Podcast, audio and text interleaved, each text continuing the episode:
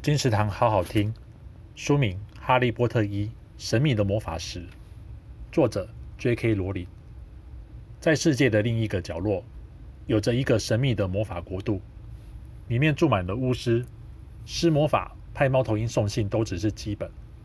他们还骑飞天扫帚当交通工具，和画像里的人交谈，与各式各样的神奇生物比邻而居，甚至还有完整培育巫师的学校。十一岁的哈利波特，从小被收养他的姨丈一家当成怪胎，经常得满屋子躲避表哥达利的追打。虽然无法解释发生在身边的各种奇怪现象，但他一直以为自己只是个平凡的男孩。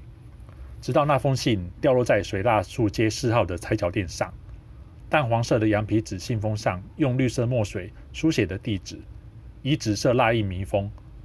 哈利还没弄清楚那是什么。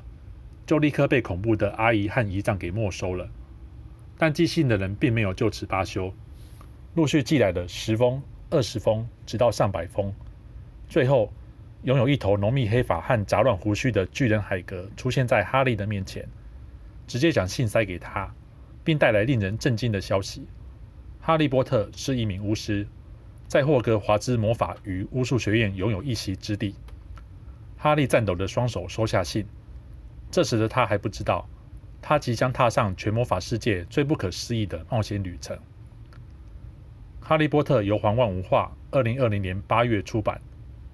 金石堂陪你听书聊书。